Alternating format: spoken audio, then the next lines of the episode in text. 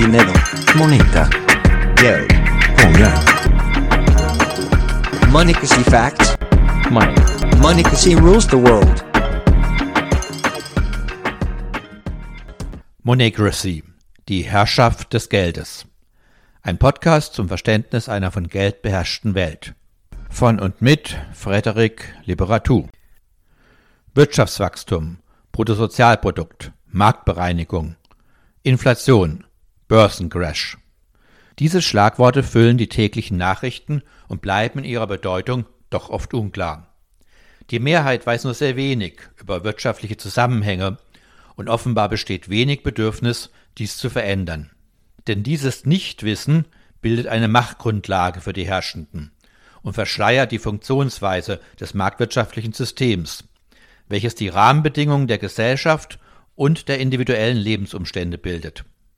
Monocracy hat es sich zur Aufgabe gemacht, Wissen über Ökonomie und ihre Auswirkungen in der Gesellschaft zu verbreiten. Denn, um es mit Nietzsche zu formulieren, Geld ist das Brecheisen der Macht. Herzlich willkommen zum siebten Monocracy Podcast, der sich den Währungsunionen und insbesondere dem Euro widmet. Im letzten Podcast haben wir uns mit den unterschiedlichen Währungen beschäftigt. Dabei wurde deutlich, dass der Umstand, dass jedes Land eine eigene Währung besitzt, Handel und Austausch stark behindert. Dies führt in unserer heutigen globalisierten Wirtschaft zu erheblichen Problemen. Zur Veranschaulichung sei ein Beispiel eingeführt. Nehmen wir an, ihr betreibt ein kleines Start-up, das beispielsweise elektrifizierte Lastenräder baut. Die Rahmen, Akkus und weitere Zubehörteile dafür importiert ihr, wie in der Branche üblich, aus Taiwan, Indien, China, Japan, Tschechien und den USA. Ihr müsst daher eure Lieferanten in Taiwan-Dollar, Rupien, Renminbi, Yen, Kronen und US-Dollar bezahlen. Für jeden Umtausch von Euro in die jeweilige Fremdwährung werden Gebühren fällig. Allein dies verteuert euer Produkt nicht unerheblich. Viel dramatischer gestaltet sich jedoch, dass die Wechselkurse der Währungen zum Euro beständig schwanken. Die Schwankungsbreite pro Jahr beträgt 10 bis 15 Prozent nach oben und unten. Im Extremfall kann daher der Einkaufspreis eurer Produkte um 30 Prozent differieren. Und das sogar mehrmals pro Geschäftsjahr. Ihr könnt allerdings nicht ständig eure Preise ändern, sondern müsst eine Kalkulation für einen mittleren, vielleicht leicht pessimistischen Wechselkurs vornehmen. Kalkuliert ihr allerdings zu pessimistisch, dann ist euer Preis zu hoch und die Kunden kaufen bei der Konkurrenz. Kalkuliert ihr zu optimistisch, macht ihr womöglich bei jedem verkauften Rad Verlust. Das Problem verschärft sich, wenn euer fertiges Produkt exportiert wird. Denn wiederum ist der Kaufpreis und damit eure Wettbewerbsfähigkeit im Zielland vom Wechselkurs entscheidend mitbestimmt. Weil insbesondere starke Währungsschwankungen nicht gut zu kalkulieren sind, werden sie von den meisten Firmen abgesichert. Dies bedeutet, ihr kauft ein Finanzprodukt, das dann Gewinn macht, wenn der Euro zur entsprechenden Gegenwährung deutlich fällt, also eure importierten Bauteile für euch teurer werden. Den Mehrpreis fangt ihr mit dem Gewinn aus dem Absicherungsgeschäft ab. Wenn ihr, wie im Beispiel, mehrere Währungen absichern müsst, sind es einige Finanzprodukte, die ihr kaufen müsst und die selbstverständlich auch wieder Gebühren kosten. Umgekehrt kann es sein, dass euer Produkt beispielsweise gerade in Schweden voll der Renner ist und ihr 40 Prozent eurer Produktion dorthin exportiert. Der Preis in Schweden hängt jedoch auch vom Wechselkurs ab. Wird der Euro zur Krone stärker, steigen im Zielland die Preise. Weil ihr das aber nicht wollt, um weiter erfolgreich verkaufen zu können, braucht ihr nun ein umgekehrt funktionierendes Finanzprodukt, das euch Geld bringt, wenn der Eurokurs steigt. Mit diesem Gewinn senkt ihr die Preise der nach Schweden exportierten Räder so, dass auch bei fallender Krone im Zielland der Preis konstant bleibt.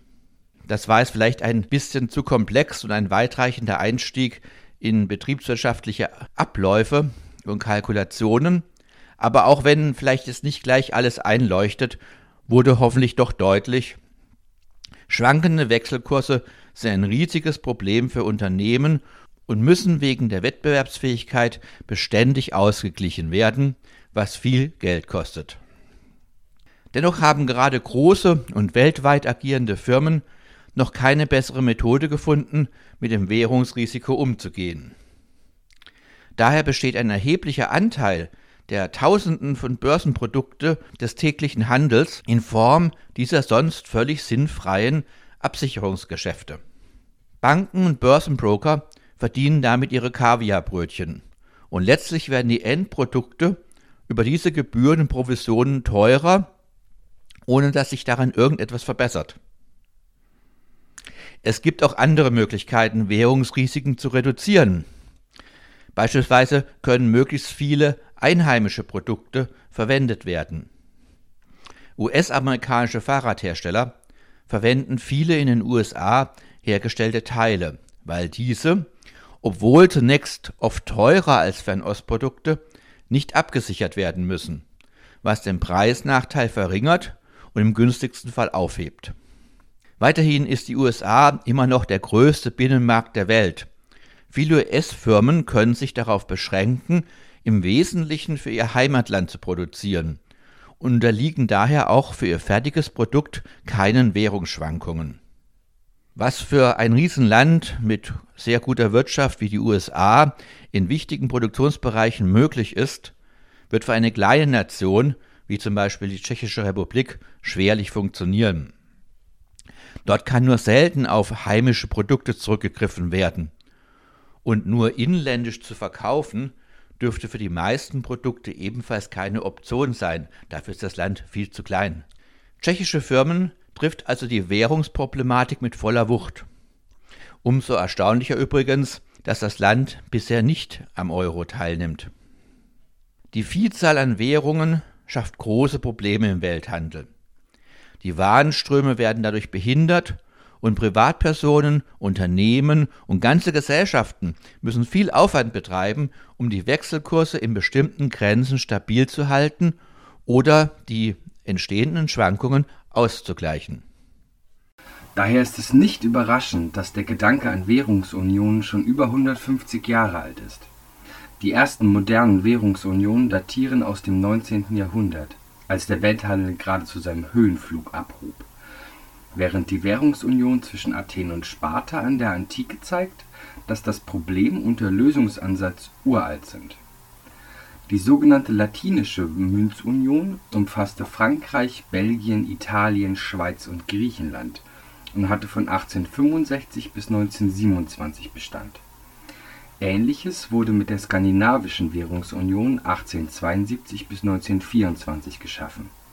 Es gab weitere, meist bilaterale Unionen im europäischen Raum zwischen 1870 und 1925 eine wesentliche Grundlage dieser frühen Währungsunionen war der Umstand, dass sie in der Regel Münzunionen waren, sich also primär auf Münzgeld bezogen.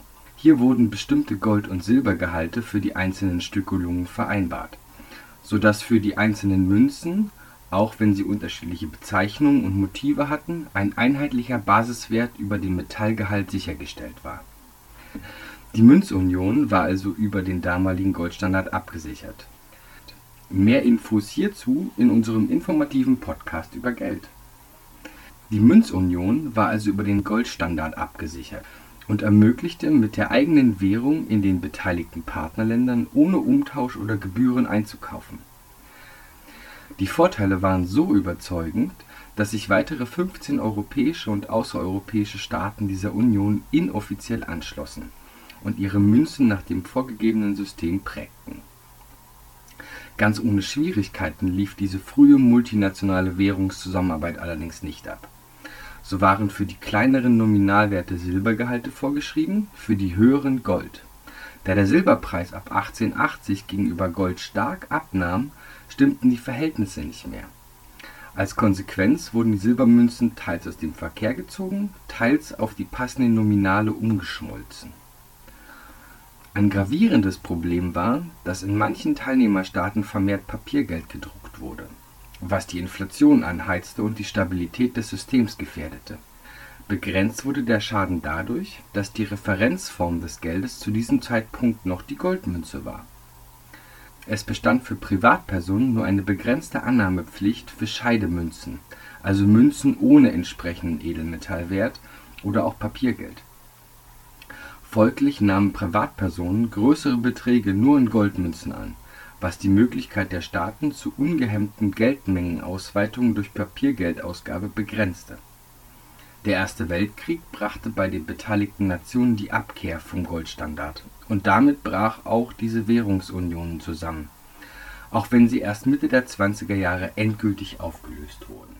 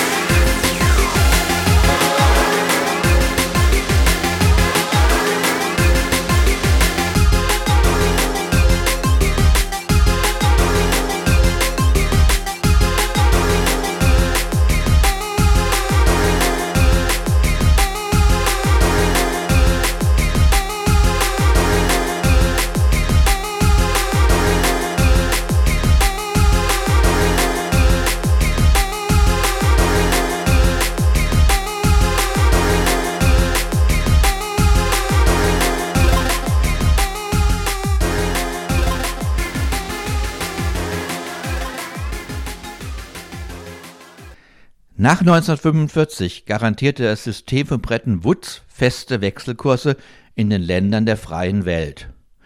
Ihr könnt gerne bei Bedarf den letzten Podcast dazu euch anhören. Nach dem Ende von Bretton Woods 1971 stellte sich die Frage nach Währungsunionen aus den eingangs genannten Problemstellungen heraus ziemlich deutlich und dringlich. Entsprechend wurden bereits unmittelbar mit dem Ende von Bretton Woods Pläne für eine europäische Währungsunion geschmiedet, die über verschiedene Zwischenstufen und Konvergenzphasen, also Anpassungszeiträume, schließlich zur gemeinsamen Währung, dem Euro, führten. Diese wurde 1999 als Buchgeld, also für den bargeldlosen Interbankenverkehr, und ab 1. Januar 2002 als Realgeld, also für uns Bürgerinnen, eingeführt. Zunächst nahmen zwölf europäische Länder inklusive Deutschland daran teil. Entgegen vieler Befürchtungen und bis heute anhaltender Kritik an Struktur und Aufbau der Währungsunion erwies sie sich als großes Erfolgsmodell. Jenseits aller ideologischen Dispute kann die Attraktivität der gemeinsamen Währung daran abgelesen werden, dass inzwischen 20 Länder zum gemeinsamen Währungsraum gehören, zwei weitere einen festen Wechselkurs zum Euro etablieren und weitere den Euro als offizielles Zahlungsmittel nutzen, obwohl sie nicht Mitglied im Euroraum sind. In den zahlreichen Finanzkrisen der letzten zwei Jahrzehnte hat der Euro sich genauso gut geschlagen wie die Weltleitwährung Dollar. Man muss lange suchen, um eine stabilere Währung zu finden. Wie bereits erwähnt, ist das Aufrechterhalten einer Währungsunion unter so vielen souveränen Staaten mit jeweils eigener Wirtschaftspolitik nicht einfach. Es mussten vielfache Mechanismen geschaffen werden, um die Währung zu sichern und Stabilität zu gewährleisten. Dazu war es notwendig, dass die Nationalstaaten Kompetenzen an die EU und vor allem an die Europäische Zentralbank abtraten. Dies wurde vielfach kritisiert, weil dies die Möglichkeiten der Geldpolitik der einzelnen Mitgliedstaaten beschränkte. Dem Euro wurde allen halben ein rasses Scheitern vorhergesagt und vielfach auch gewünscht. Die Abgabe der nationalen Währungshoheit an supranationale Strukturen war für verschiedene gesellschaftliche Milieus schwer verdaulich. Die eigene Währung wurde und wird als zentrales Symbol der jeweils einmaligen Nationalstaatlichkeit verstanden. Eine USA ohne Dollar, England ohne das Pfund oder die BRD ohne die D-Mark für viele Menschen kaum vorstellbar. Für die Deutschen bedeutete die Einführung des Euro den Verlust des Symbols des bundesrepublikanischen Wirtschaftswunders und des unerwarteten Nachkriegsaufstiegs. Es fanden sich viele, die mit dieser Entwicklung fremdelten. Der unwiederbringliche Verlust eigenstaatlicher Wirtschaftspolitik wurde vielfach an die Wand gemalt und bis vor das Bundesverfassungsgericht geklagt.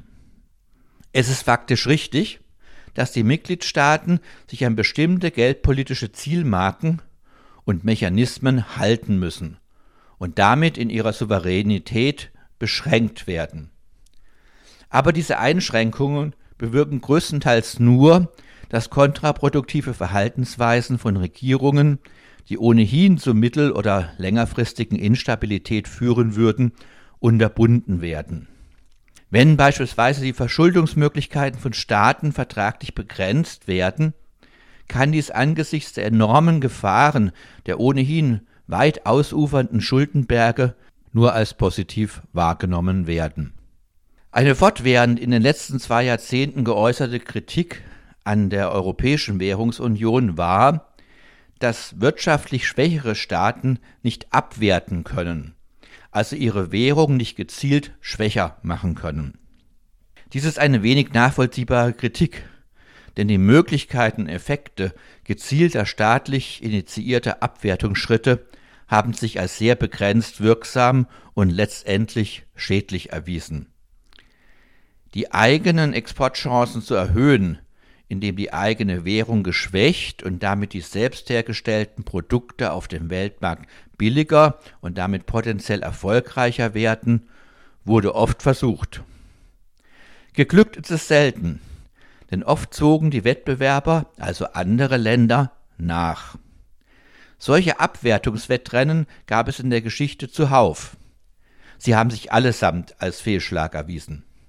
Berühmt berüchtigt sind dabei die Währungskriege der Länder zur Zeit der großen Depression im letzten Jahrhundert, die entscheidend dazu beigetragen haben, dass diese Wirtschaftskrise sich so negativ auswirken konnte.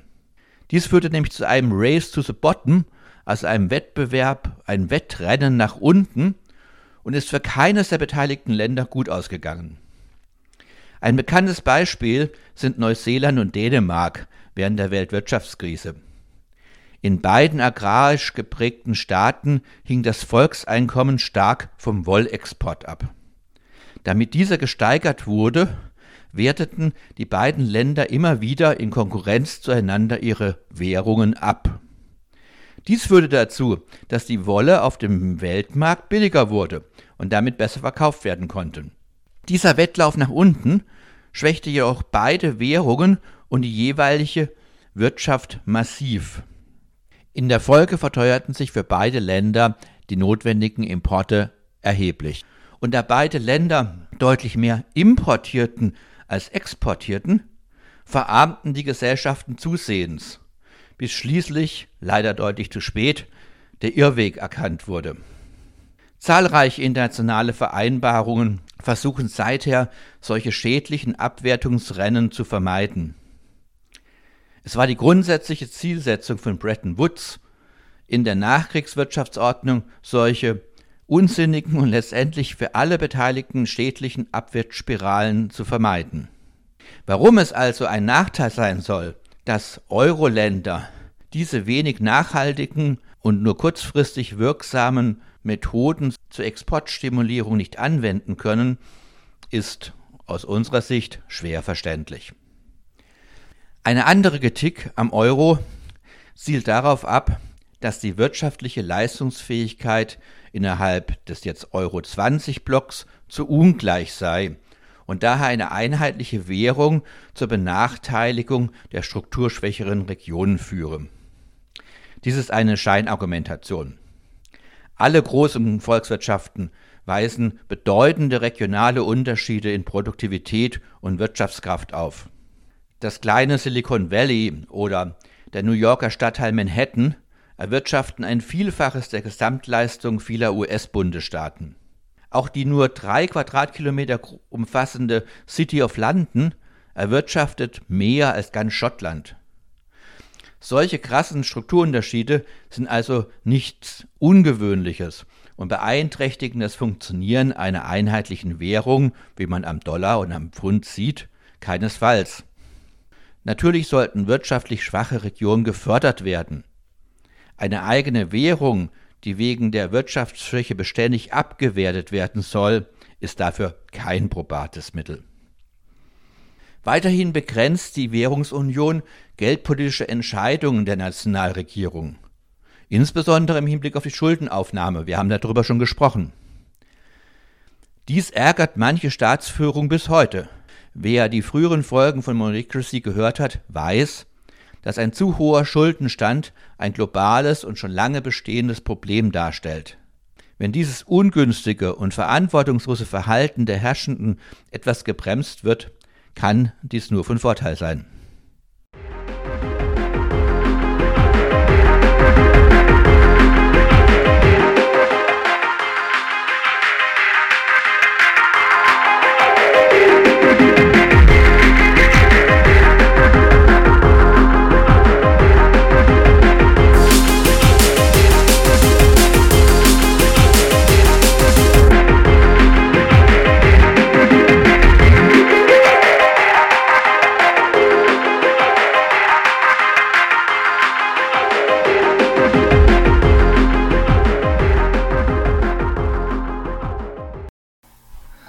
Tatsächlich drängt sich der Verdacht auf, die vielstimmige Kritik gerade auch aus der Finanzwelt habe ihren Grund darin, dass der Euro letztlich so gut funktioniert. Er verbilligt Warenproduktion und Konsum und macht viele bislang notwendige Finanzdienstleistungen überflüssig, worin in den Augen der Finanzwelt wohl sein größter Fehler liegt.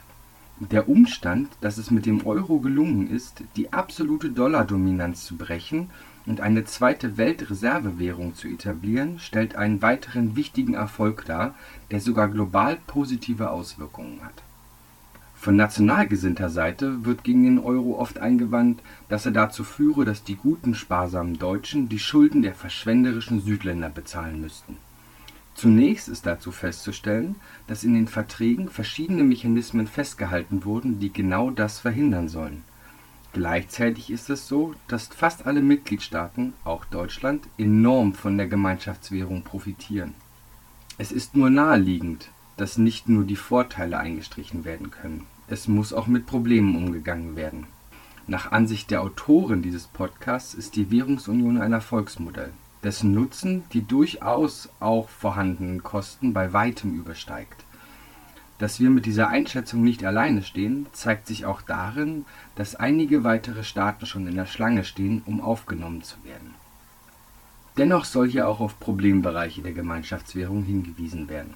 Wie dargestellt war bei der Konstruktion der Regeln die Stabilität des Euros ein zentrales Anliegen Hierzu wurden Schuldenübergrenzen festgelegt, die inzwischen von nahezu allen Ländern phasenweise und teils mehrfach überschritten wurden, ohne dass es zu Strafsanktionen gekommen wäre. Deutschland gehört übrigens zu den ersten, die die Schuldenobergrenze durchbrochen haben. Regeln zu vereinbaren und sich dann nicht daran zu halten, war noch nie ein zukunftsträchtiges Vorgehen. Eine weitere wichtige Regel bestand darin, dass die Zentralbanken keine Staatskredite aufkaufen durften also die Zentralbank nicht die Schuldendruckmaschine der Regierung sein durfte. Hier wurde nach dem Vorbild der früheren Deutschen Bundesbank auf eine starke Unabhängigkeit der Zentralbank von Politik und ihren Geldbedürfnissen Wert gelegt. Leider wurde diese wichtige Regelung während der Finanzkrise 2008 mit einem Taschenspielertrick außer Kraft gesetzt und hat seither zu enormen Ausweitungen der Geldmenge beigetragen oder diese erst ermöglicht durch diesen Regelbruch gefährdet die Gemeinschaftswährung ihren enormen Erfolg selbst. Letztlich sei noch auf einen eher demokratietechnischen Konstruktionsfehler hingewiesen. Im Modell der westlichen parlamentarischen Staatsausformung ist es das besondere Recht des vom Volk gewählten Parlaments, über den Haushalt und damit die Kernelemente der Wirtschaftspolitik zu entscheiden. Wie in zahlreichen anderen Bereichen weist die EU hier ein Demokratiedefizit auf. Entscheidungen bezogen auf den Euro fällen die Finanzminister und nicht das EU-Parlament. Dies sollte, wie andere derartige Defizite, beseitigt werden, und ein direkt vom Souverän, den BürgerInnen, gewähltes EU-Parlament sollte die Kontrolle übernehmen und die Exekutivorgane bestimmen.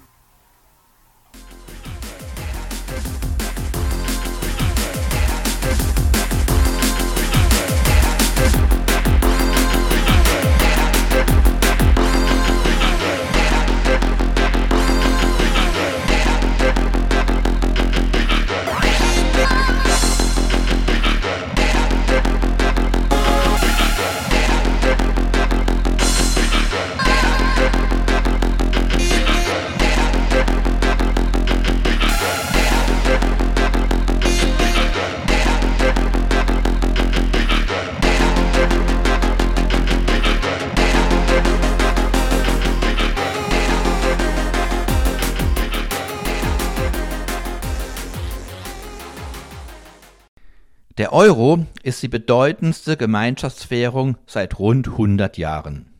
Außereuropäisch ist interessant, dass es mehrere afrikanische Währungsunionen gibt. Meist sind es ehemalige französische Kolonien, die sich zusammengeschlossen haben.